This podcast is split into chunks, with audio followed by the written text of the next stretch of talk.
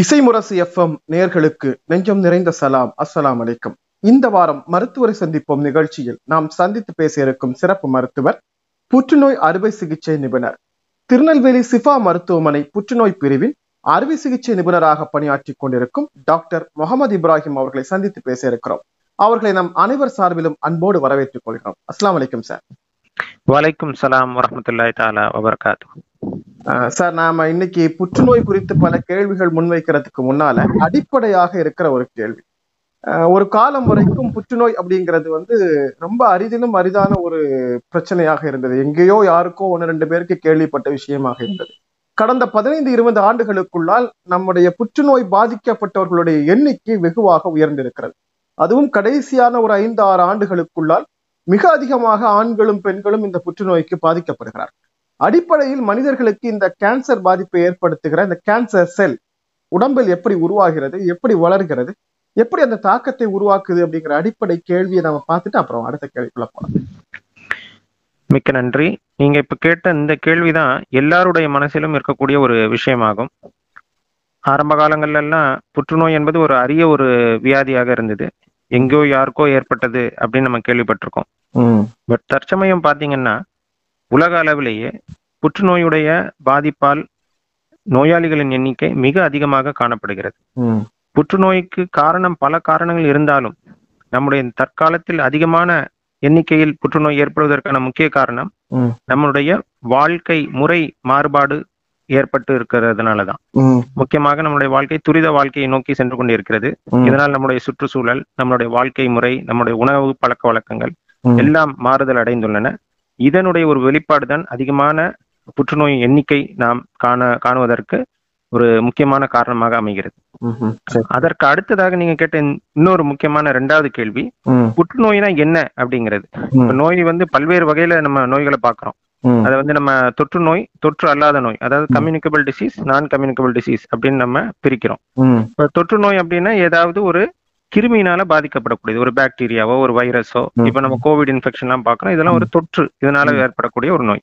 அடுத்த நோய் வந்து தொற்று அல்லாத நோய். சுகர் பிபி போன்ற விஷயங்கள்லாம் தொற்று அல்லாத நோய். கேன்சரும் ஒரு தொற்று அல்லாத ஒரு வகையில சேர்ந்ததுதான் இது வெளியில இருந்து ஒரு கிருமி நம்ம உடம்புல வர்றதுனால ஏற்படக்கூடிய ஒரு வியாதி அல்ல.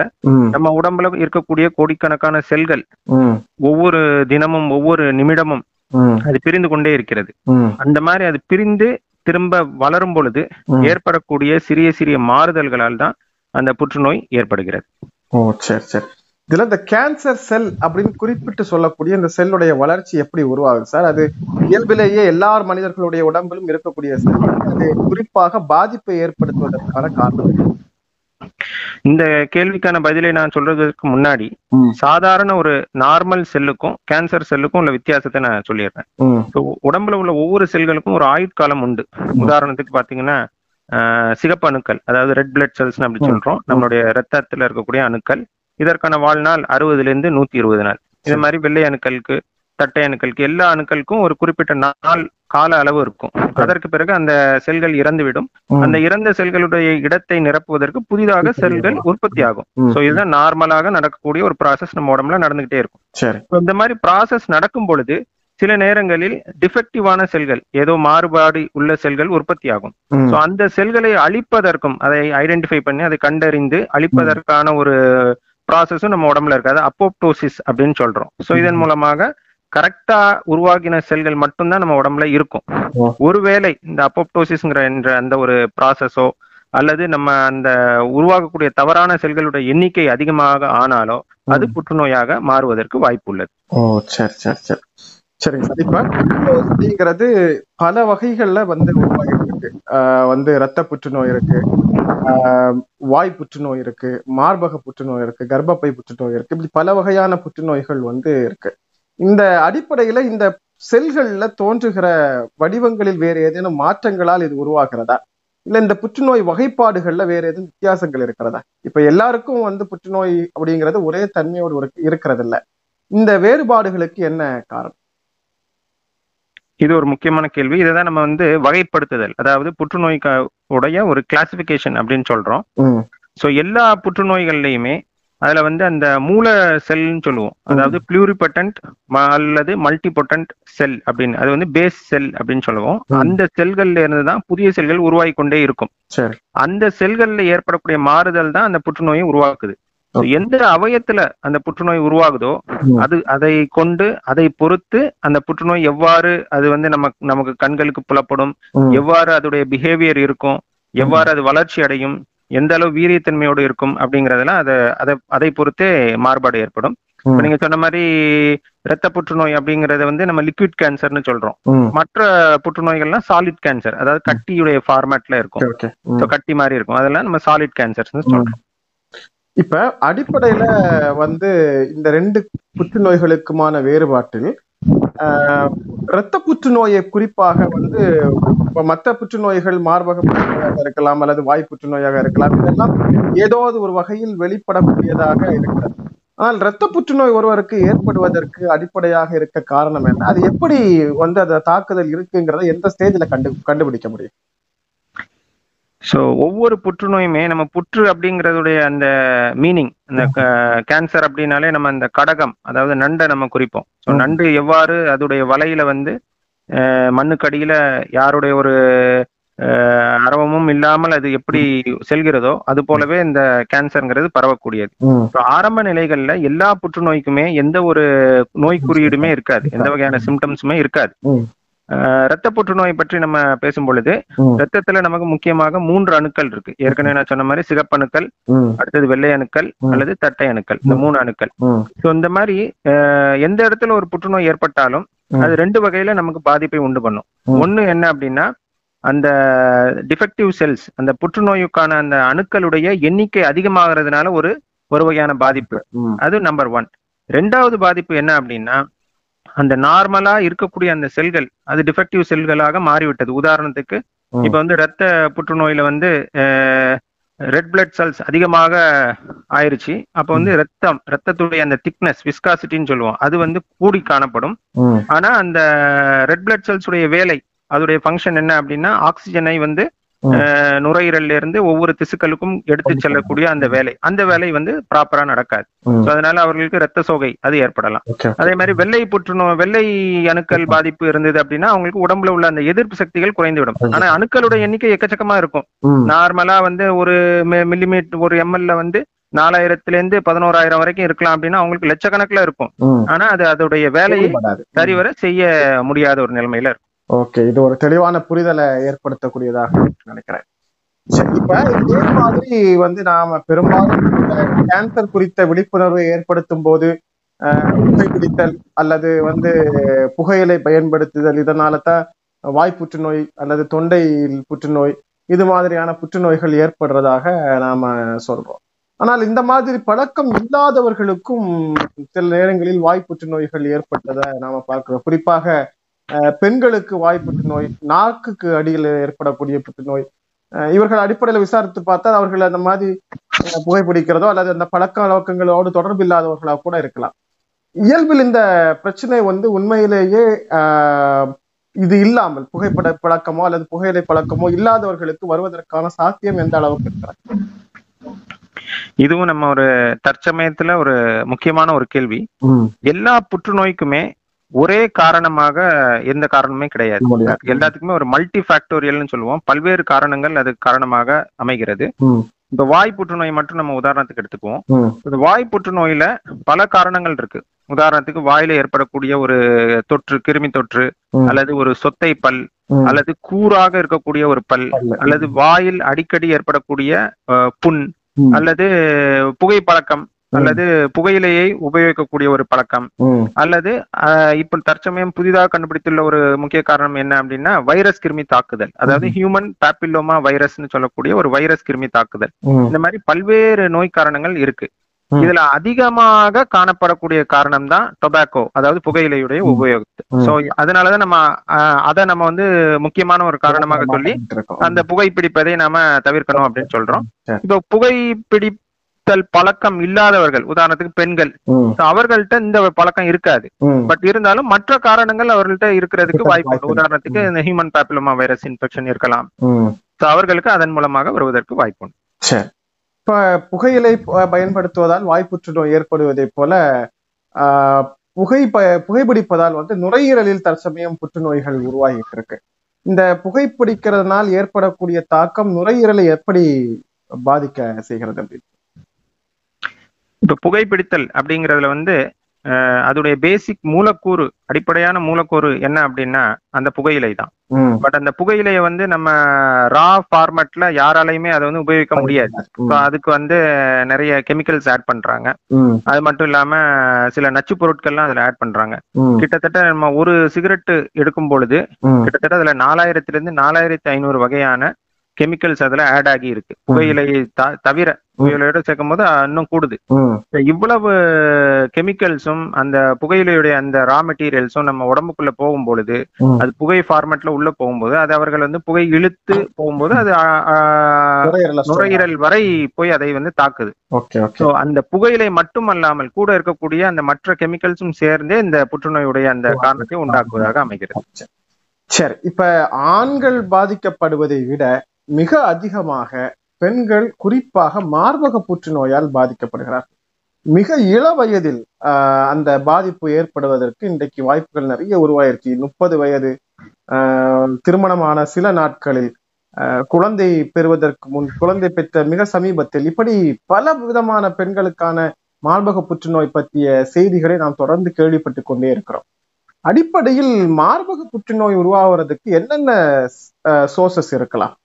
ஏன்னா ஒரே காரணம் இல்லை அப்படிங்கிறது நீங்க முதல் கேள்வியிலேயே உங்களுக்கு பதிலா சொல்லிட்டீங்க. மார்பக புற்றுநோய் பெண்களுக்கு ஏற்படுவதற்கு என்னென்ன அடிப்படை காரணமாக இருக்கலாம்? பெண்கள் தன்னுடைய மார்பகங்களை எப்படி ஃபாலோ பண்றது? ஒரு முக்கியமான விஷயம். ஏன்னா இன்னைக்கு வந்து ஒரு சின்ன கட்டி மாதிரி இருக்கிறது மாதிரி உணர்ந்தால் கூட தனக்கு வந்து கேன்சர் கட்டியாக இருக்குமோ அதுவா இருக்குமோ இதுவா இருக்குமோ அவங்க வந்து தனக்குள்ளே டென்ஷன் ஆகக்கூடிய ஒரு சூழல் இருக்கு. எப்படி வந்து அப்படி ஒரு சந்தேகம் இருக்கக்கூடியவர்கள் தங்களை எப்படி பரிசோதித்துக் கொள்வது? எப்படி வந்து அதற்கான அந்த விளைவுகள் அது என்ன மாதிரியான விளைவுகளை ஏற்படுத்தும் அப்படிங்கிறத சொல்லுங்க.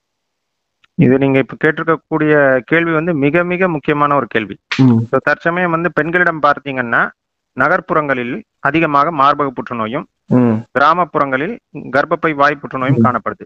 ஆனா இப்ப வந்து ரீசெண்டா பார்க்கக்கூடிய ரெண்டு மூணு வருடங்களில் ஈவன் கிராமப்புறங்களில் கூட மார்பக புற்றுநோயால் பாதிக்கப்படக்கூடிய மக்களின் எண்ணிக்கை அதிகமாக காணப்படுகிறது. அதுவும் இள வயதுடையவர்கள் அதிகமாக பாதிக்கப்படுகின்றனர். மார்பகம் வந்து பேசிக்கா அது வந்து ஒரு ஹார்மோன் ஹார்மோன்னு சொன்னா உங்களுக்கு தெரியும். ஹார்மோன்ங்கிறது ஒரு நம்ம நாளமில்லா சுரப்பிகளில் இருந்து சுரக்கக்கூடிய ஒரு வகையான கெமிக்கல். சிறிய அளவு இருந்தாலே போதும் அதோடைய எஃபெக்ட் வந்து மிக அதிகமாக காணப்படும். அதனாலதான் பெண்கள் பூப்படைவது பெண்கள் வந்து குழந்தை பேரு பெறுவது அவர்களுக்கு பால் சுரப்பது போன்ற விஷயங்கள்லாம் இந்த ஹார்மோன்ஸ் கூடிய அந்த நம்ம உடம்புல இருக்கக்கூடிய அந்த கெமிக்கலின் மூலமாகவே நடைபெறுகிறது. இந்த ஹார்மோன்ஸ் பல்வேறு ஹார்மோன்ஸ் இருக்கு. இந்த ஹார்மோன்ஸ்ல ஏற்படக்கூடிய மாறுதல்கள் அந்த காலநிலையிலேயே ஏற்படக்கூடிய மாறுதல்கள் இதனால ஏற்படக்கூடியதுதான் அந்த மார்பகத்தில் ஏற்படக்கூடிய கட்டிகளும் மார்பக புற்றுநோயும். இப்ப இந்த மாறுதல்களை நம்மளுடைய உடம்புல உள்ள அந்த கெமிக்கல்ஸ் ஹார்மோன்ஸ் மட்டும் ஏற்படுத்தாமல் வெளியிலிருந்து நம்ம உடம்புக்கு போகக்கூடிய கெமிக்கல்ஸும் ஏற்படுத்துகிறது. உதாரணத்துக்கு அதிகமாக பால் சுரப்பதற்காக மாடுகளுக்கு ஏற்றப்படக்கூடிய அந்த கெமிக்கல்ஸ் அதுவும் நம்ம பால் வழியாக நம்ம நம்முடைய பெண்களுடைய உடம்புக்குள்ள போகுது. அதுக்கு அடுத்து சில சிக்கன் போன்ற இதுகளுக்கு நம்ம பிராய்லர் சிக்கன் கேள்விப்பட்டிருப்பீங்க. ஸோ அதுல அந்த அதோடைய வளர்ச்சி வேகமாக இருக்க வேண்டும் என்பதற்காக அதற்கு வந்து ஹார்மோன்ஸ் செலுத்தப்படுகிறது. அதன் மூலமாக அந்த ஹார்மோன்ஸ் நம்ம உடம்புக்குள்ள போகுது. அதை விட மிக முக்கியமான ஒரு விஷயம் இது நிறைய பேர் டிஸ்கஸ் பண்ணாத ஒரு விஷயம் என்ன அப்படின்னா. அழகு சாதன பொருட்கள் இதுல வந்து அந்த அழகு சாதன பொருட்களுடைய அந்த மூலக்கூறுகள்ல பாத்தீங்கன்னா எல்லாத்துலயுமே பாராபென்ஸ் அப்படிங்கக்கூடிய ஒரு கெமிக்கல்ஸ் இருக்கும் மெத்தில் பாராபென். ப்ரோபில் பாராபென் அப்படின்னு இந்த கெமிக்கலுடைய ஸ்ட்ரக்சர் அதோடைய வடிவம் பாத்தீங்கன்னா ஈஸ்ட்ரஜன் சொல்லக்கூடிய பெண்களுக்கு உள்ள அந்த. முக்கியமான ஒரு ஹார்மோனை ஒத்து இருக்குது அதனால இந்த மெத்தில் பாராபென் ப்ரோபில் பாராபென் எல்லாம் நம்மளுடைய உடம்புக்குள்ள உடம்புக்குள்ள போகுது அப்படின்னா வாய் வழியா தான் போகணும்னு அவசியம் இல்ல. தோல் வழியாகவோ நுகருதல் வழியாகவோ எந்த வழி வகையாகவும் நம்ம உடம்புக்குள்ள போகலாம். அது உள்ள போகும் பொழுது ஆட்டோமேட்டிக்கா நம்மளுடைய அந்த ஹார்மோனல் இம்பேலன்ஸை உண்டாக்குகிறது. இதனால் இந்த பல்வேறு வகையான பெண்கள் சம்பந்தப்பட்ட அந்த புற்றுநோய்கள் ஏற்படுது. இப்ப ரீசெண்டா எல்லாம் பாத்தீங்கன்னா தற்சமயத்துல இந்த பெண்கள் உபயோகிக்கக்கூடிய அழகு சாதன பொருட்களுடைய எண்ணிக்கை மிக மிக அதிகமாக காணப்படுது. நகர்ப்புறங்கள் மட்டும் இல்ல கிராமப்புறங்களிலும் இதெல்லாம் உபயோகப்படுத்துறாங்க. அந்த நம்மளுடைய இந்த நேச்சுரல் ப்ராடக்ட்ஸ் எல்லாம் இப்ப எல்லாருமே விட்டுட்டாங்க. எல்லாமே அந்த அழகு சாதன பொருட்கள் இந்த ஆர்டிபிஷியலா இருக்கக்கூடிய இந்த கெமிக்கல் பேஸ்டு பொருட்கள் உபயோகிக்கிறாங்க. இதனாலதான் இப்ப நம்ம இந்த மார்பக புற்றுநோயோட எண்ணிக்கை அதிகமாக காணப்படுது. அடுத்து உங்களுடைய கேள்வியில் உள்ள ரெண்டாவது முக்கியமான ஒரு விஷயம் கேட்டிருந்தீங்க. அதாவது எவ்வாறு இதை நம்ம கண்டுபிடிக்கிறது புற்றுநோயா இல்லையா. அது சாதாரண கட்டியா இல்ல இந்த மாதிரி உள்ள கட்டியா அப்படிங்கிறது. சோ மார்பகத்துல ஏற்படக்கூடிய கட்டிகள் எல்லாம் புற்றுநோய் கட்டியாக இருக்க வேண்டும் என்ற அவசியம் இல்லை. ஆனால் கட்டி என்று ஒன்று வந்துவிட்டால் அது புற்றுநோயா இல்லையா என்பதை நம்ம தீர்மானித்துக் கொள்வது மிக மிக அவசியம். சோ இதுக்கு வந்து பல்வேறு வகையான பரிசோதனைகள் இருந்தாலும். மேமோகிராம் போன்ற பரிசோதனைகள் எல்லாம் இருந்தாலும். அது முப்பத்தி ஐந்து வயது நாற்பது வயதுக்கு மேல் தான் அது வந்து நம்மளால செய்ய. முடியும் அந்த பரிசோதனை செய்ய முடியும் ஏன்னா அந்த மேமோகிராம்லயுமே கதிர்வீச்சு உள்- உள்ளது அதனால அடிக்கடி நம்ம அதை செய்ய முடியாது ஈஸியான ஒரு செயல்முறை என்ன அப்படின்னா மார்பக சுய பரிசோதனை. பெண்கள் ஒவ்வொருவரும் பூப்படைந்த பெண்கள் திருமணமான பெண்கள் அவர்களுடைய மார்களை மார்புகளை அவர்களே தங்களுடைய கைகளால் தடவி பார்த்து. ஏதேனும் மாறுதல்கள் உள்ளதா ஏதேனும் புதிய கட்டிகள் தோன்றியுள்ளதா. ஏற்கனவே கட்டி இருந்தால் அது பெரிதாக ஆகி இருக்கிறதா. அல்லது கட்டிகளுடைய அந்த தன்மை மாறி இருக்கிறதா இந்த மாதிரி விஷயங்களை வந்து அவர்கள் வந்து இந்த மார்பக சுய பரிசோதனை மூலமாக கண்டறிந்து விடலாம். அப்படி கண்டறிந்து ஏதேனும் மாறுதல்கள் இருந்தால் உடனே அதற்கு உண்டான ஒரு புற்றுநோய் அறுவை சிகிச்சை நிபுணரையோ அல்லது அவர்களுடைய அந்த லேடி டாக்டர்னு சொல்லக்கூடிய அந்த கைனகாலஜிஸ்டோ அவங்க தொடர்பு கொண்டு அதற்கான பரிசோதனைகள் செய்தால் இது புற்றுநோயா இல்லையா என்பதை தெளிவாக தெரிந்து கொள்ளலாம். மார்பகத்தில் இயல்பாகவே அவர்களுடைய மாதவிடாய் சுழற்சி காரணமாக அல்லது வேறு பல்வேறு விதமான அவர்களுடைய உள்ளாடைகள் சார்ந்த பல்வேறு விதமான பிரச்சனைகள் அவர்கள் மாற்றங்கள் மார்பகத்தில் ஏற்படுவது வழக்கம். ஆனால் அப்படி ஏற்படக்கூடிய மாற்றங்களால் ஒருவேளை ஒரு சின்ன கட்டி மாதிரி ஒருத்தருக்கு தென்பட்டால் ஆஹ் எவ்வளவு காலத்திற்குள்ளால் அந்த கட்டி நார்மலாக இருந்தால் ஆஹ் இப்ப உண்மையிலே கேன்சர் கட்டியாக இருந்தால் அதனுடைய வளர்ச்சி எவ்வளவு காலத்துக்குள்ளால் தெரியும்? ஆஹ் அந்த கட்டியை தனியாக அடையாளம் காண்பதற்கு ஏதேனும் குறிப்பிட்ட இடத்தில் வழி அந்த மாதிரியான ஏதாவது அடையாளங்கள் தென்படுவதற்கு வாய்ப்பு இருக்கிறதா? இப்போ கட்டியை பொறுத்த வரைக்கும் அதற்கு கால அளவுகள் ஒன்றும் கிடையாது புதிதாக ஒரு கட்டி தென்பட்டு விட்டது அப்படின்னா உடனே அவர்கள் அதை பரிசோதித்து விட வேண்டும். ஏற்கனவே தென்பட்ட ஒரு கட்டி. அது வந்து திரும்ப திரும்ப பரிசோதனை செய்ததுல சாதாரண கட்டின்னு தான் சொல்லியிருக்கிறாங்க அப்போ அதை வந்து நம்ம ஃபாலோ அப்னு சொல்லக்கூடிய தொடர்ச்சியாக அதை நம்ம பார்த்து பார்த்து கொண்டே வர வேண்டும். அதுல ஏதேனும் புதிதாக மாறுதல்கள் ஏற்படுது அதுல வலி ஏற்படுது அல்லது அதோடைய அளவு கூடுது. அல்லது அதோடைய அந்த தடிமனோ அல்லது கனமோ அதிகமாகுது. அல்லது மார்க்காம்புல ஏதேனும் அதனால் பிரச்சனை ஏற்படுது. அல்லது மார்க்காம்புகள் வழியாக சீலோ ரத்தமோ வருது. இந்த மாதிரி புதிதாக ஏதேனும் நோய் குறியீடுகள் ஏற்பட்டுடுச்சு அப்படின்னா அவங்க உடனே தொடர்பு கொள்ள வேண்டும். இப்ப நிறைய பெண்களுக்கு வந்து இந்த பிரச்சனை ஒரு லெவலுக்கு மேல போகும்போது மார்பகத்தை அகற்ற வேண்டிய ஒரு நிர்பந்தம் ஏற்படுகிறது. துவக்க காலத்தில் இது தென்பட்டவுடன் அல்லது நம்ம அதுக்கான அறிகுறிகள் தெரிஞ்ச உடனே நாம செக் பண்ணி நம்ம மருத்துவ சிகிச்சை எடுத்துக்கிட்டோம்னா அந்த பிரச்சனையை முழுமையாக அகற்ற முடியுமா? இல்ல அந்த கட்டிகள் மீண்டும் எப்படியும் எந்த காலத்தில் வேண்டுமானாலும் உருவாகலாம் அப்படிங்கிற நிலைமை தான் இருக்குதா? இது ஒரு மிக முக்கியமான ஒரு கேள்வி. தற்சமயம் வந்து மார்பகத்துல கட்டி என்று ஒன்று வந்துவிட்டால் அவர்கள் மருத்துவரை நாடாமல் இருப்பதற்கு முக்கியமான காரணம் என்ன அப்படின்னா மார்பகத்தை அகற்றி விடுவார்கள் என்ற பயமே. ஆனா இப்போ உள்ள நம்மளுடைய அறுவை சிகிச்சையில ஏற்பட்டிருக்கூடிய முன்னேற்றங்களினால் ஆரம்ப காலத்தில் மார்பக புற்றுநோய் வந்து கண்டறியப்பட்டு விட்டால் அதாவது ஆரம்ப ஸ்டேஜ்னு சொல்லக்கூடிய முதல் ஸ்டேஜோ அல்லது ரெண்டாவது ஸ்டேஜோ இயர்லி பிரஸ்ட் கேன்சர் அப்படின்னு சொல்லுவோம். அந்த ஸ்டேஜ்கள்ல வந்து நாம அந்த மார்பக புற்றுநோய் கண்டறிந்து விட்டால் மார்பகத்தை பாதுகாக்கக்கூடிய பிரஸ்ட் கன்சர்வேஷன் சர்ஜரி அப்படி என்னக்கூடிய ஒரு அறுவை சிகிச்சை நாம மேற்கொள்ளலாம். இதன் இதன் மூலம் மார்பகத்தை முழுவதுமாக அகற்ற வேண்டிய அவசியம் ஏற்படாது. ம், இதுல வந்து மார்பகத்துல இருக்கக்கூடிய அந்த கட்டி அந்த கட்டியை சுற்றி இருக்கக்கூடிய ஒரு ஒரு சென்டிமீட்டர் அளவு உள்ள. நார்மல் மார்பகத்துடைய அந்த திசுவும் அக்குள் பகுதி அதாவது ஆக்சிலான்னு சொல்லக்கூடிய அந்த அக்குள் பகுதியில இருக்கக்கூடிய. ஒரு சில அந்த நெறிக்கட்டிகள் அதாவது லிம்ப் நோட்ஸ்னு சொல்லுவோம் அதை மட்டும் அகற்றினால் போதும். அதற்கு பிறகு அந்த திசுக்களை வந்து நம்ம பரிசோதனைக்கு அனுப்புவோம். அதை அந்த பரிசோதனையுடைய அந்த முடிவுகளை பொறுத்து அவர்களுக்கு அறுவை சிகிச்சைக்கு பிறகு கீமோதெரப்பி எனக்கூடிய இன்ஜெக்ஷன்ஸும் ரேடியேஷன்ஸ் என்று சொல்லக்கூடிய கதிர்வீச்சுகளும் ஹார்மோனல் தெரப்பி என்று சொல்லக்கூடிய அந்த டேப்லெட்ஸும் நாம கொடுப்போம். ஸோ இதனால ஆரம்ப காலத்திலேயே நம்ம கண்டறிஞ்சிட்டோம். ஏர்லி பிரஸ்ட் கேன்சர் லெவலே நம்ம கண்டறிஞ்சிட்டோம் அப்படின்னா மார்பகத்தை முழுவதும் அகற்ற வேண்டிய அவசியம் இல்லை. இதுதான் நம்ம பிரஸ்ட் கன்சர்வேஷன் சர்ஜரி என்று சொல்றோம். இது வந்து இவன் நம்முடைய நாடுகள்லயே சிறிய சிறிய ஊர்கள்லயும் இப்போ வந்து இந்த அறுவை சிகிச்சை செய்யக்கூடிய அறுவை சிகிச்சை நிபுணர்கள் இருக்கிறாங்க. அவர்கள் மூலமாக நம்ம இதை செஞ்சு ஒருவேளை அந்த மாதிரி ஒரு துவக்க கால மருத்துவ சிகிச்சை எடுத்து அந்த லெவல்ல சரியானா கூட அது இல்லாம இன்னொரு கட்டி அதுல புதுசா உருவாகுது அப்படின்னு சில பேருக்கு சில பிரச்சனைகள் சொல்லியிருக்காங்க. ஆஹ் அது உண்மையிலேயே ஏற்கனவே இருந்த அந்த பாதிப்பு செல்கள் முழுமையாக அழியாமல் இருந்ததுதான் இன்னொரு கட்டிகள் உருவாகிறதுக்கு காரணமா அல்லது இந்த- இந்த மாதிரி ஒரு தடவை உடம்பு உடம்புல ஒரு செல் உருவாயிருச்சு அப்படின்னா மீண்டும் மீண்டும் அடுத்தடுத்த செல்கள் அதே மாதிரி உருவாகிறதுக்கு காரணமாக இருக்குமா? இப்ப நீங்க கேட்டிருக்கக்கூடிய இதை வந்து நம்ம ரெண்டு வகையா பிரிக்கிறோம். ஒண்ணு வந்து செகண்ட் கேன்சர் அப்படின்னு சொல்றோம். அதாவது ஒருத்தருக்கு வந்து உடம்புல வந்து புற்றுநோய் ஏற்பட்டு விட்டது. அதற்கான எல்லா வகையான ட்ரீட்மெண்ட்டும் செஞ்சு அவர்கள் புற்றுநோயிலிருந்து அவர்கள் மீண்டு விட்டார்கள். அதன் பிறகு வேறொரு அவயத்திலேயோ புதிதாக ஒரு புற்றுநோய் ஏற்படுது. இதை வந்து செகண்ட் கேன்சர்னு சொல்றோம். இன்னொரு இது வந்து ரெக்கரன்ஸ் சொல்றோம். ரெக்கரன்ஸ் அப்படின்னா திரும்பவும் ஏற்படுறது. So, உதாரணத்துக்கு ஒரு வலது மார்பகத்துல வந்து புற்றுநோய் ஏற்பட்டிருக்கு. அவர்கள் எல்லா ட்ரீட்மெண்ட்டும் செஞ்சு முடிச்சுட்டாங்க. ஒரு நான்கு ஐந்து வருடங்கள் கருத்து இடது மார்பகத்திலேயோ அல்லது உடம்பில் மற்ற அவயங்களிலேயோ அந்த மார்பக புற்றுநோயுடைய செல்கள் காணப்படுகிறது. இதை வந்து ரெக்கரன்ஸ்னு சொல்றோம். புற்றுநோயால் பாதிக்கப்பட்ட எந்த ஒரு நோயாளிக்கும் திரும்ப புற்றுநோய் ஏற்படுவதற்கான வாய்ப்புகள் உள்ளது. அதனாலதான் நம்ம புற்றுநோய்க்கான அந்த ட்ரீட்மெண்ட் முடிந்த பிறகும் அவர்களை வந்து தொடர்ச்சியாக ஃபாலோ அப்னு சொல்லக்கூடிய செக்கப்ல நம்ம வச்சுக்கிட்டே இருக்கிறோம்.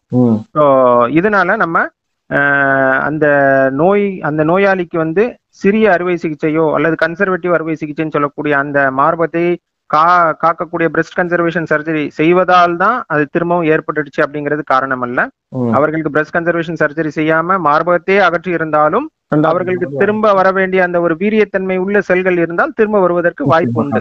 அந்த திரும்ப ஏற்படக்கூடிய அந்த ரெக்கரன்ஸையும் நம்ம ஆரம்ப காலத்துல கண்டுபிடிச்சிட்டோம் அப்படின்னா அதாவது அதோடைய நோய் குறியீடுகள் ஏற்படுவதற்கு முன்னாடி அதை கண்டுபிடிச்சிட்டோம் அப்படின்னா அதையும் நாம வந்து சரி செய்வதற்கான வழிகள் எளிதாக எளிதாக இருக்கும். ஓகே. சரி இப்ப இதே மாதிரி பெண்களுக்கு பெண்கள் சம்பந்தப்பட்ட விஷயத்த நம்ம முடிச்சிடலாம்னு நினைக்கிறேன். இதே மாதிரி பெண்களுக்கு இருக்கிற அந்த கர்ப்பப்போய் புற்றுநோய் அல்லது கர்ப்பவாய் புற்றுநோய் அஹ் இந்த புற்றுநோய் ஏற்படுவதற்கு என்னென்ன காரணங்கள் சொல்றீங்க? இந்தியாவில் வந்து இந்த செர்வைக்கல் கேன்சர் அதாவது கர்ப்பப்பை வாய் புற்றுநோய் ஏற்படுவதற்கான காரணங்கள் மிக அதிகமாக காணப்படுது. இதற்கான முக்கியமான காரணம் என்ன அப்படின்னா நம்மளுடைய ஹியூமன் பாப்பிலோமா வைரஸ்னு சொல்லக்கூடிய ஒரு வகையான ஒரு வைரஸ் கிருமி தான் இது வந்து நம்ம இந்த பெண்களுக்கு ஏற்படக்கூடிய இந்த வெள்ளைப்படுதல் அல்லது அந்த கர்ப்பப்பை கால ஏரியால இருக்கக்கூடிய அந்த இன்ஃபெக்ஷன்ஸ் கிருமி தொற்று இதனால் வந்து நமக்கு அதிகமாக காணப்படுது. ஸோ இந்த இதோடைய நோயுடைய நோய் குறியீடுகள் அப்படின்னா அதிகமான உதிரப்போக்கு அல்லது வெள்ளைப்படுதல் அல்லது உதிரப்போக்கு நின்ற பிறகு நான்கு ஐந்து வருடங்கள் கழித்து புதிதாக திரும்பவும் உதிரம் தொடங்குவது. இந்த மாதிரி விஷயங்கள்லாம் வந்து கர்ப்பப்பை வாய் புற்றுநோயுடைய நோய் குறியீடுகளாக இருக்கிறது.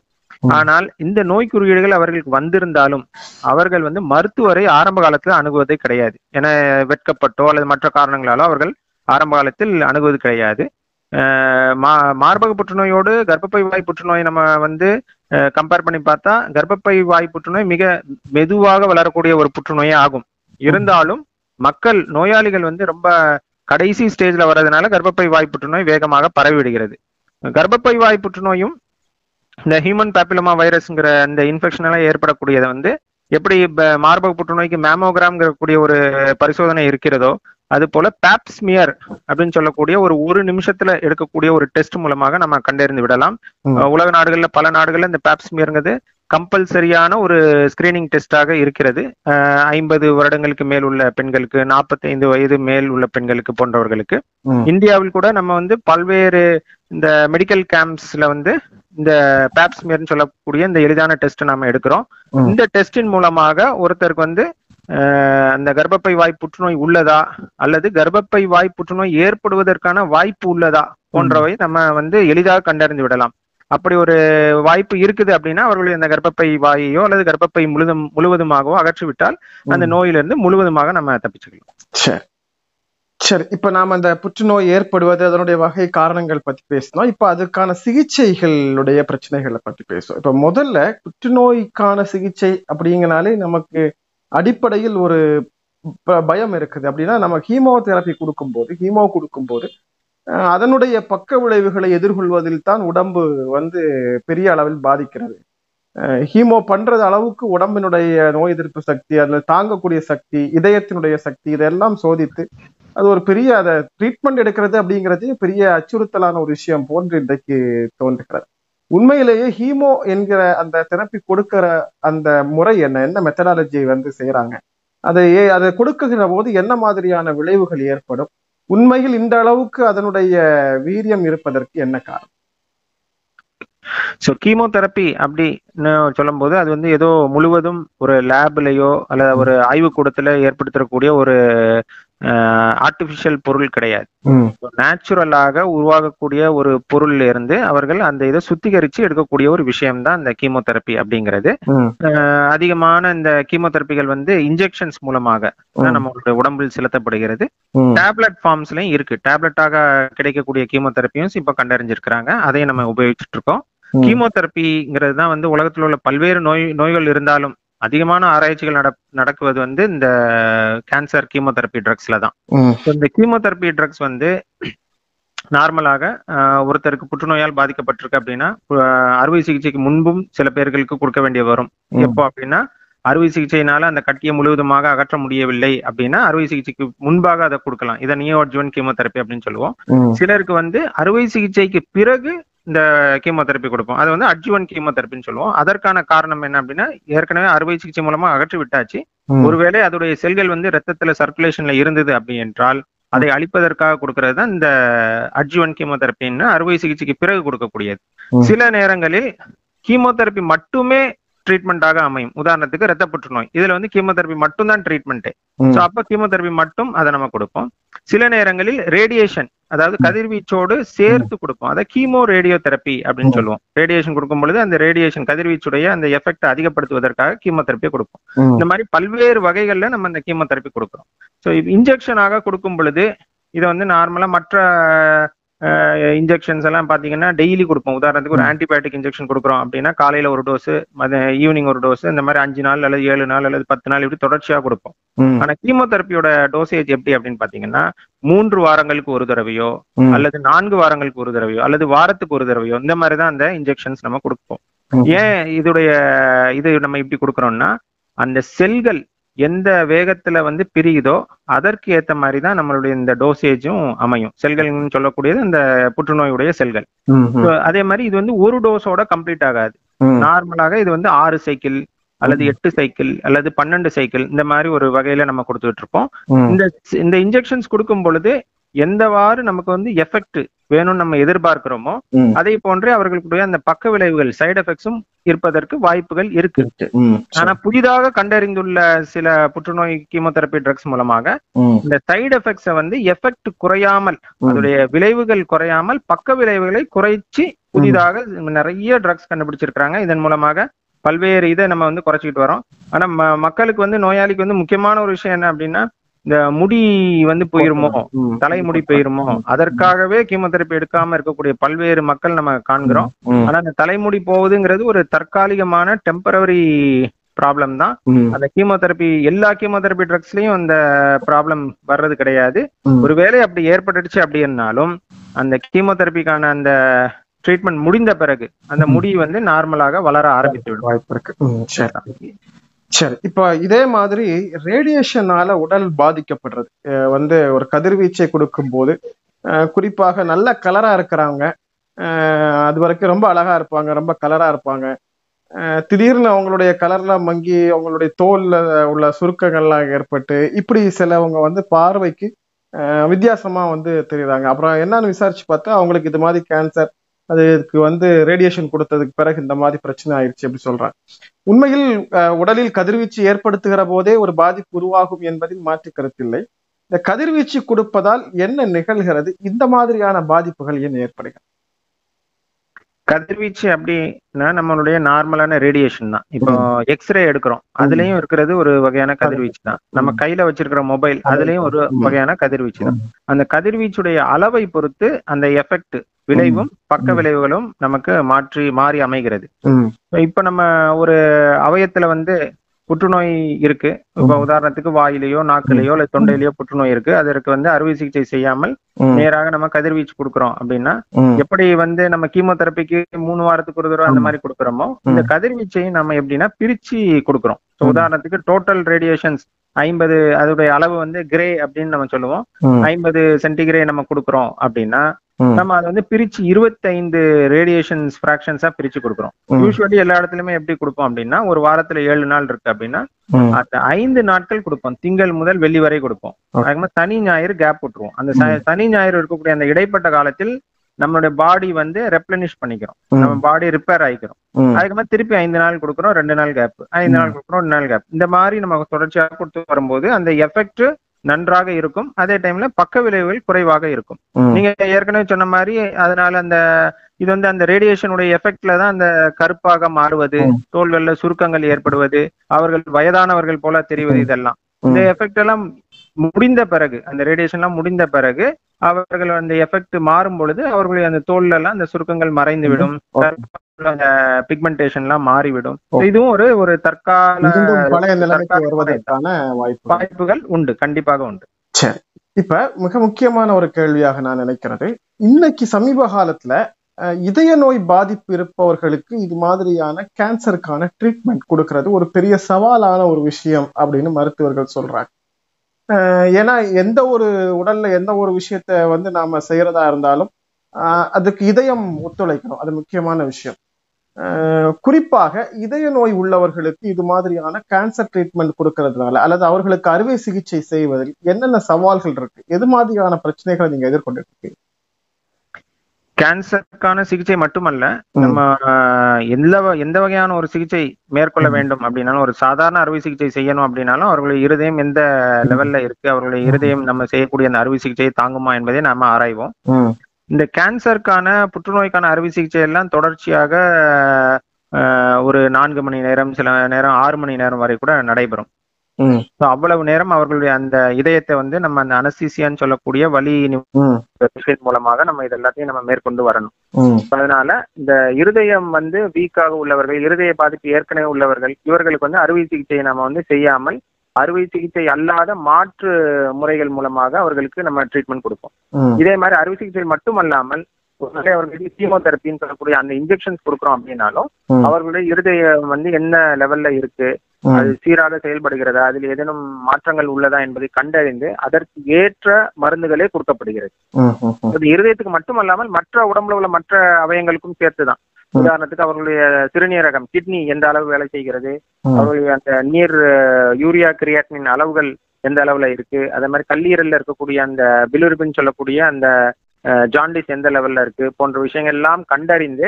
அதன் பிறகே நம்மளுடைய அந்த புற்றுநோய்க்கான அறுவை சிகிச்சையோ அல்லது கேன்சர் கீமோதெரப்பி ட்ரக்ஸோ எல்லாமே நம்ம அதை வைத்துதான் நம்ம மேற்கொள்கின்றோம். இப்ப புற்றுநோய் ஒரு இடத்தில் உருவாகி அதனுடைய வேர் பாதிப்பு அப்படின்னு நம்ம மக்கள் பொது பழக்கத்துல சொல்றாங்க. உண்மையிலேயே அதனுடைய மருத்துவ டேம் அப்படிங்கிறது வேறையாக இருக்கலாம். அதனுடைய வேர் வந்து அடுத்த உறுப்புகள் வரைக்கும் போயிருச்சு. லங்ஸ் வரைக்கும் அதனுடைய வேர்கள் போயிருச்சு அப்படின்னு சொல்றாங்க. இந்த வேர் வளர்ச்சி அப்படிங்கிறது எதை குறிப்பிட்டு சொல்றாங்க ஒண்ணு? இது வந்து உண்மையிலேயே ஒரு கட்டியை அகற்றுவதன் மூலமாக இந்த வேர் அப்படின்னு சொல்லக்கூடிய இந்த வளர்ச்சி நிலையை வந்து கட்டுப்படுத்த முடியுமா?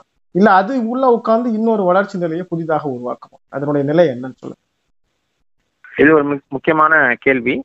இதை நம்ம வேர் அப்படின்னு சொன்னாலும் வேர்ங்கிறது நம்ம ஆங்கிலத்தில் ரூட் அப்படின்னு சொல்லுவோம். பட் உண்மையிலேயே இதுல வந்து அந்த வேர் பகுதி கிடையாது. இது வந்து அதோடைய கிளைகள் தான் அந்த மரத்துடைய அந்த கிளைகள் உதாரணத்துக்கு மார்பக புற்றுநோய் நம்ம எடுத்துக்குவோம் மார்பகத்துல மார்பகத்துல ஏற்படக்கூடிய அந்த கட்டி தான் அந்த வேர் கட்டி. ஆனால் மற்ற அவயங்கள்ல அது பரவி இருக்கலாம் உதாரணத்துக்கு நுரையீரல்ல பரவி இருக்கலாம் எலும்புல பரவி இருக்கலாம் மூளையில பரவி இருக்கலாம் அல்லது கல்லீரல்ல பரவி இருக்கலாம் இப்ப கல்லீரல்ல பரவி இருந்துச்சுன்னா அங்க ஏற்படுத்தும். நுரையீரல்ல பரவி இருந்தால் மூச்சு திணறல் அல்லது சளியில ரத்தம் போன்ற விஷயங்கள் ஏற்படும். இந்த மாதிரி ஏற்படுறது அது அதோடைய வேர் கிடையாது அது கிளைகள். So, இதுதான் நம்ம வந்து மெட்டாஸ்டேசிஸ் அப்படின்னு சொல்றோம். So, இந்த மெட்டாஸ்டேசிஸ் அப்படின்னாலே ஆட்டோமேட்டிக்கா அந்த நோய் வந்து நான்காவது ஸ்டேஜ் நான்காவது ஸ்டேஜ் தான் கடைசி ஸ்டேஜ் கடைசி ஸ்டேஜ் லெவலுக்கு போகிறது.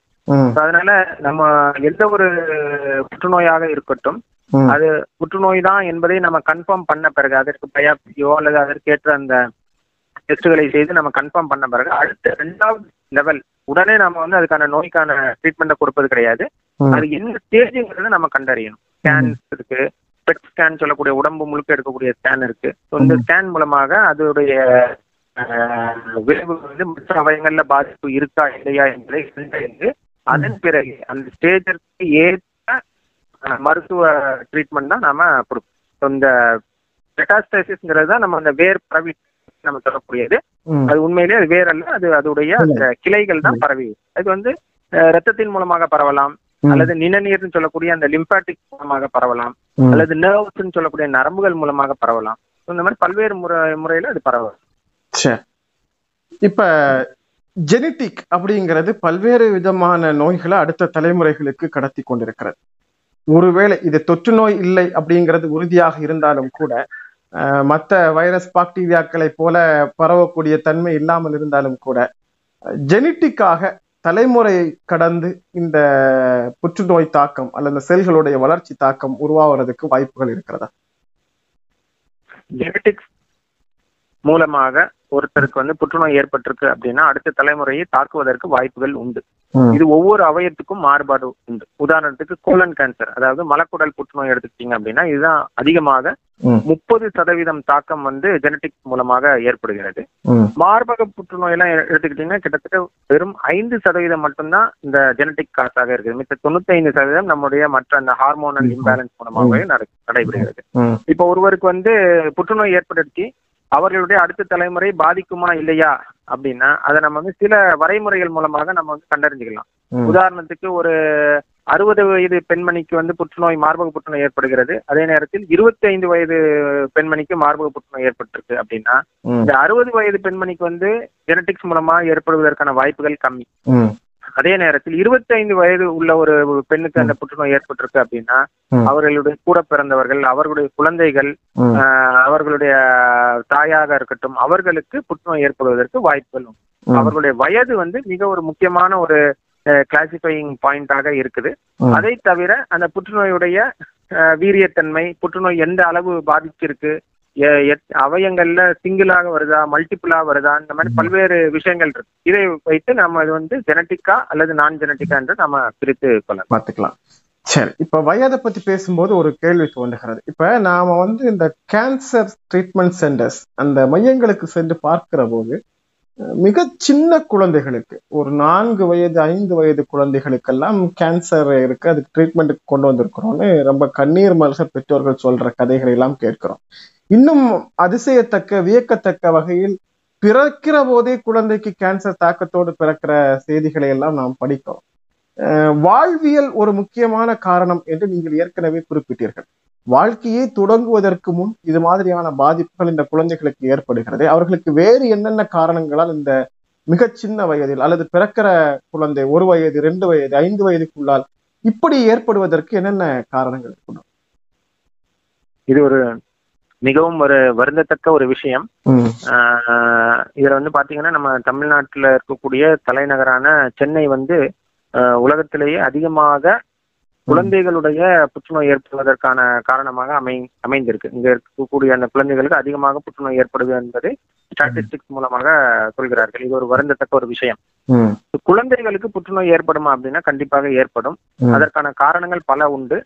அதுல வந்து நம்ம சில காரணங்கள் வந்து தவிர்க்க முடியாத காரணங்கள் சுற்றுச்சூழல் கதிர்வீச்சு போன்ற விஷயங்கள். அதனாலதான் நம்ம வந்து ஒரு பெண்மணி வந்து அவர்கள் வந்து குழந்தை உண்டாயிருக்கிறாங்க அப்படிங்கிற ஒரு விஷயம் தெரிஞ்சிட்டாலே கண்டிப்பாக அவர்கள் இந்த கதிர்வீச்சு உற்பத்தி செய்யக்கூடிய பொருள்களில் இருந்து கண்டிப்பாக தள்ளி இருக்க வேண்டும். செல்போன் உபயோகத்தை கண்டிப்பாக குறைக்க வேண்டும்.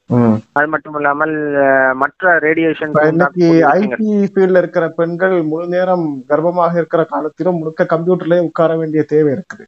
சோ அதன். மூலமாக இன்னைக்கு கூட கதிர்வீச்சுகளை அதிகமாக உடல் உள்வாங்குவதற்கான தேவை அவர்களுக்கு ஏற்பட்டு விடுகிறது ஏற்பட்டு வருகிறது. கண்டிப்பாக இது ஒரு மிக ஒரு முக்கியமான ஒரு காரணம். இதை நம்ம வந்து முழுமையாக நம்ம வந்து தவிர்க்க வேண்டும். அது மட்டும் இல்லாமல் வைஃபைன்னு சொல்லக்கூடிய வீடுகள்ல வந்து இப்ப. எல்லா இடத்துலயுமே நம்ம உபயோகமே செய்யவில்லை என்றாலும் அந்த. வைஃபையின் மூலமாக அந்த கதிர்வீச்சு வீடு முழுக்க இருந்து கொண்டு இருக்கிறது அலுவலகமாக இருக்கட்டும் அல்லது. பொது இடங்களாக இருக்கட்டும் எல்லா இடத்துலயும் வைஃபையுடைய அந்த கதிர்வீச்சுகள் காணப்படுகிறது. இது ஒரு காரணம். அதற்கு அதற்கு பிறகு வந்து அவர்கள் குழந்தை பேரு ஏற்பட்டு இருக்கும் பொழுது அவர்கள் அதை அறியாமல் அவர்கள் வந்து எடுத்துக்கொள்ளக்கூடிய உணவு வகைகள் அவர்கள் அறியாமல் எடுத்துக்கொள்ளக்கூடிய மருந்துகள் இதுவும் சில நேரம் காரணமாக அமைகிறது. தற்சமயம் ஒரு முக்கியமான காரணம் என்ன அப்படின்னா குழந்தைகளுடைய அந்த ஒரு உணவு பழக்க வழக்கம். என்னன்னு பாத்தீங்கன்னா எல்லா இடத்துலயுமே ஃபாஸ்ட் ஃபுட் யூஸ் பண்றாங்க.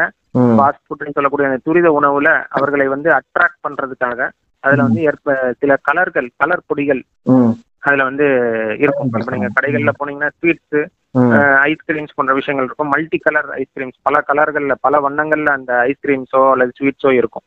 இந்த கலரை வந்து கொண்டு வர்றதுக்கு அவங்க சிறிய அளவுல அந்த அமைன் டைஸ் அதை வந்து யூஸ் பண்றாங்க. இந்த அமைன் டைஸ் வந்து எந்த அளவுக்கு பாதிப்புனா சிறிய அளவுலேயே அது நம்ம உடம்புக்குள்ள போகும் பொழுது எலும்பு மஜ்ஜைகளை பாதிக்கிறது குடல்களை பாதிக்கிறது. இதன் மூலமாக குழந்தைகளுக்கு புற்றுநோய் ஏற்படுவதற்கான வாய்ப்புகள் அதிகமாக இருக்கிறது. அதனால் நம்ம பெரியவர்கள்ட்ட முக்கியமாக கேட்டுக்கொள்வது என்ன அப்படின்னா வேறு நம்மளுடைய சொந்தக்காரர்கள் வீடுகளுக்கோ நண்பர்கள் வீடுகளுக்கோ சென்றால் பழங்களை வாங்கி கொண்டு போங்க.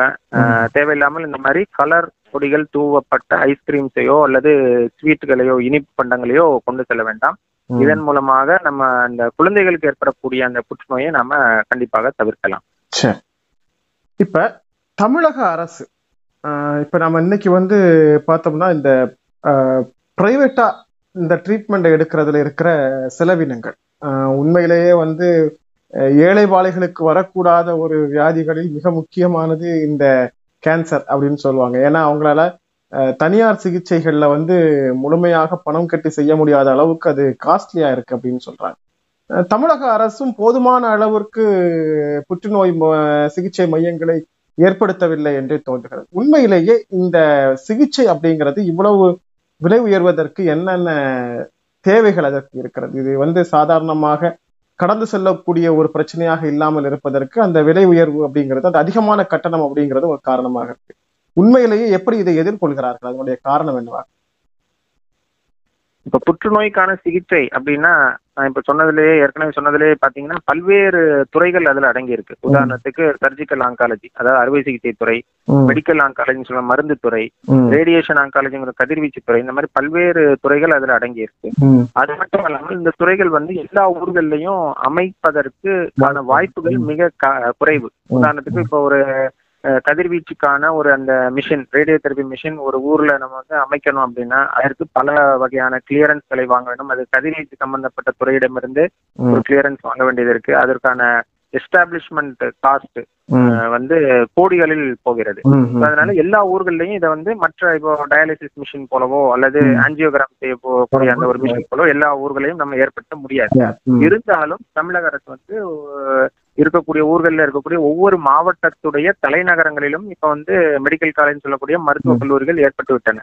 ஒவ்வொரு மருத்துவ அந்த மாவட்டத்தில் இருக்கக்கூடிய தலைநகரங்களிலும் அந்த தலைநகர்ல வந்து கண்டிப்பாக ஒரு ரீஜனல் கேன்சர் சென்டர் ஏற்படுத்தி அதுல அதுல வந்து கண்டிப்பாக அந்த அறுவை சிகிச்சை துறை மற்றும் மருந்து சம்பந்தப்பட்ட துறை மற்றும் ரேடியோ தெரப்பி துறை ஏற்படுத்துவதற்கான அந்த ஏற்பாடுகள் எல்லாம் நடைபெற்று வந்து வந்திருக்கிறது. இந்தியாவில் உள்ள மற்ற மாநிலங்களோடு நம்ம வந்து கம்பேர் பண்ணி பார்க்கும் பொழுது நம்ம தமிழகம் வந்து பல வருடங்கள் முன்னேறியுள்ளது. ஓ. எல்லா இடங்கள்லயுமே நமக்கு இப்ப ரேடியோ தெரப்பி வந்து ஒரு நூறுல இருந்து நூத்தி ஐம்பது கிலோமீட்டருக்குள்ள தமிழகத்துல எந்த பகுதியில இருந்தாலும் அவர் அந்த இடத்த ரீச் பண்ணிடலாம்.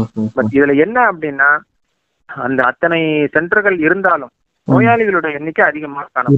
அதனால ஏற்படக்கூடிய அந்த வெயிட்டிங் பீரியடு இதெல்லாம் நமக்கு வந்து ஒரு பிரச்சனையாக அமைகிறது.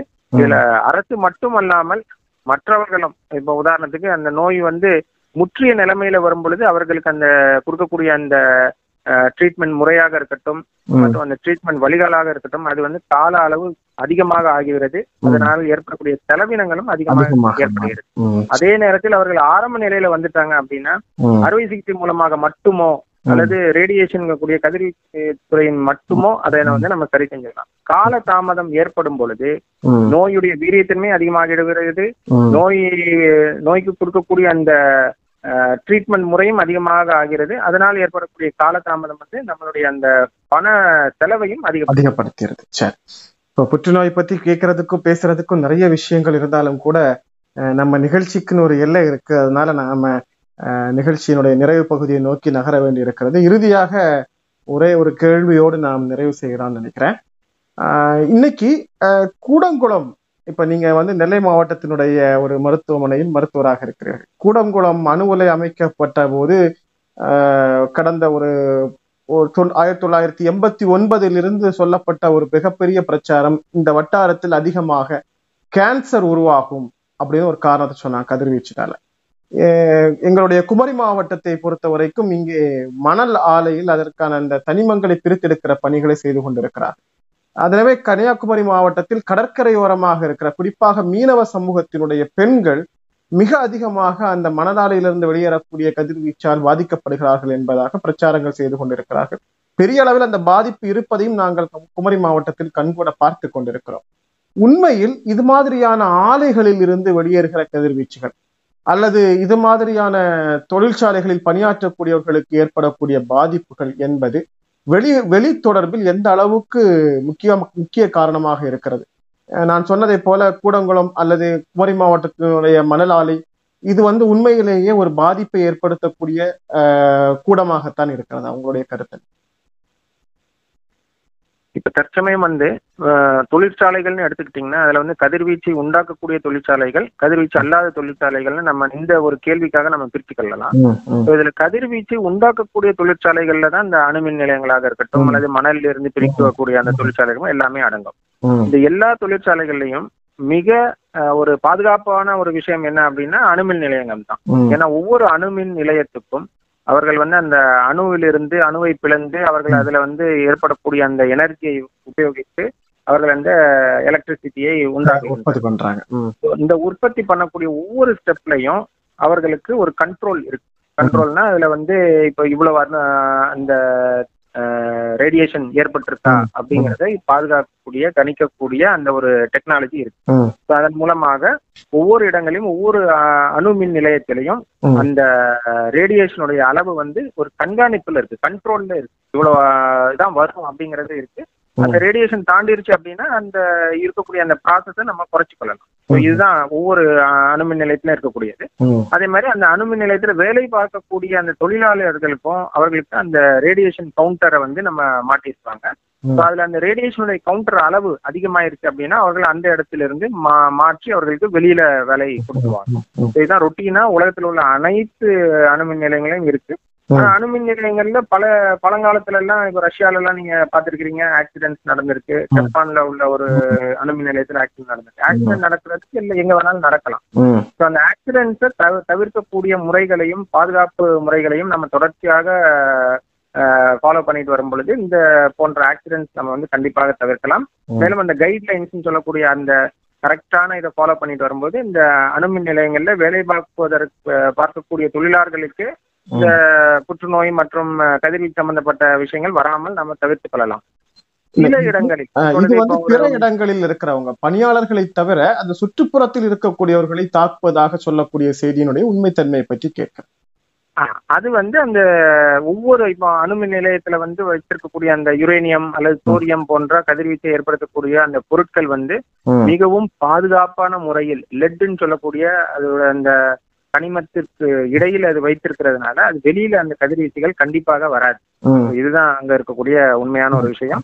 உதாரணத்துக்கு நம்ம வந்து ஒரு ரேடியோ தெரப்பி மிஷின் வச்சிருக்கிறோம் அப்படின்னாலே அதை சுற்றி எந்த அளவுக்கு அந்த சுவர்களுடைய கனம் இருக்க வேண்டும். சுவர்கள் எதன் மூலமாக கட்டப்பட்டிருக்கணும் அப்படிங்கிறதுக்கு கைட்லைன்ஸ் இருக்கு. அது இருந்தாதான் நம்ம அந்த இடத்துல அந்த ரேடியோ தெரப்பி மிஷினே வைக்க முடியும். போட முடியும். ம், ஈவன் ஒரு எக்ஸ்ரே மிஷின் வைத்திருந்தாலும் ம், அந்த இடம் அந்த அறை எந்த சைஸ்ல இருக்கணும்.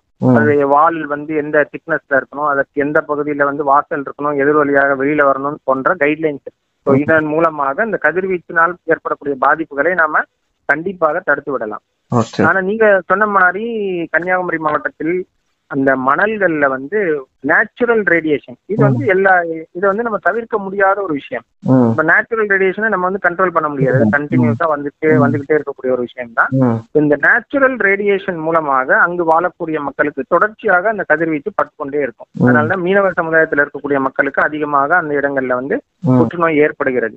இதை நம்ம எப்படி தடுக்கணும் அப்படின்னா அவர்கள் வந்து அந்த இடங்கள்ல தொடர்ச்சியாக இல்லாமல். அந்த இடத்துல இருந்து வேற இடங்களுக்கு மாறி மாறி இருந்தால் அதை வந்து நம்ம தவிர்க்கலாம். இந்த நேச்சுரல் ரேடியேஷனால ஏற்படக்கூடிய பாதிப்பை விட. அணுமின் நிலையங்களால் ஏற்படக்கூடிய பாதிப்புகள் மிக குறைவு. குறைவு. சரி சரி ஓகே சார் நம்ம நிறைய விஷயங்கள் பத்தி பேசினோம். இறுதியா உங்களுடைய சிஃபா மருத்துவமனை நெல்லை மாவட்டத்தில் புகழ்பெற்ற மருத்துவமனை மல்டி ஸ்பெஷாலிஸ்ட் ஹாஸ்பிட்டல் என்று சொல்லப்படக்கூடிய பல்நோக்கு மருத்துவமனையாக செயல்பட்டு கொண்டிருக்கிறது. அதில் ஒரு புற்றுநோய் பிரிவு செயல்படுகிறது. எல்லா மருத்துவமனைகளிலும் இந்த வாய்ப்பு கிடைக்காது. உங்கள் சிஃபா மருத்துவமனையில் புற்றுநோய் பிரிவு எப்படி செயல்பட்டு கொண்டிருக்கிறது? என்னென்ன வசதிகள் இருக்குது அப்படிங்கிற ஸோ ஷிஃபா மருத்துவமனை வந்து ஆரம்பத்தில் ஆயிரத்தி தொள்ளாயிரத்தி எழுவத்தி ஓராம் வருடம் ஆரம்பித்தது. ம். தற்சமயம் நாங்க வந்து ஐம்பதாவது வருடத்தில் சென்று கொண்டிருக்கிறோம். இறைவனின் கிருபையால் எல்லாம் நன் நன்றாக நடைபெற்று கொண்டிருக்கிறது. புற்றுநோய்க்கான பிரிவு வந்து ரெண்டாயிரத்தி பன்னிரெண்டாம் ஆண்டு தொடங்கினோம். அந்த நேரத்தில் வந்து திருநெல்வேலி மாநகரில் வேறு எந்த மருத்துவமனையிலும் அந்த புற்றுநோய்க்கான பிரிவு இல்லாமல் இருந்தது. ம், ஈவன் இந்த ஜிஹெச்னு சொல்லக்கூடிய அரசு மருத்துவமனையில கூட அறுவை சிகிச்சைக்கான அந்த புற்றுநோய் அறுவை சிகிச்சைக்கான செயல்பாடுகள் இல்லாமல் இருந்த அந்த காலத்தில் அப்பொழுதே புற்றுநோய்க்கான அறுவை சிகிச்சைகள்லாம் நம்மளுடைய ஷிஃபா மருத்துவமனையில் தொடங்கப்பட்டிருந்தது. அதன் பிறகு அறுவை சிகிச்சைக்கு பிறகு கிடைக்கக்கூடிய மற்ற ட்ரீட்மெண்ட் இந்த கீமோதெரப்பி ட்ரீட்மெண்ட் இருக்கட்டும் மற்ற treatment supportive treatment palliative treatment போன்ற விஷயங்கள்லாம் அறுவை சிகிச்சைக்கு பிறகு கிடைக்கக்கூடிய அந்த விஷயங்களும் சிறப்பான முறையில ஏற்பாடு செய்யப்பட்டு நடந்து கொண்டிருக்கிறது. தற்சமயம் கதிர்வீச்சு அதாவது இந்த ரேடியோ தெரப்பின்னு சொல்லக்கூடிய அதற்கான முயற்சிகளும் நடைபெற்றுக் கொண்டிருக்கிறது. வெகு விரைவில் நம்முடைய திருநெல்வேலி மாநகரில் ரேடியோ தெரப்பி யூனிட்டும் நம்முடைய அந்த ஷிஃபா மருத்துவமனையில் பல்நோக்கு மருத்துவமனையில் நாம் வெகு விரைவில் நாம் அதை அதையும் காணலாம். ஆஹ் இதன் மூலமாக பல்வேறு மக்கள் வந்து திருநெல்வேலி மட்டுமல்லாமல் திருநெல்வேலி சுற்றி உள்ள மக்கள் பல்வேறு மக்கள் வந்து இங்கு வந்து இதற்கான அந்த நோய்க்கான ட்ரீட்மெண்ட்டை எடுத்துக்கொண்டு சென்றிருக்கின்றனர்.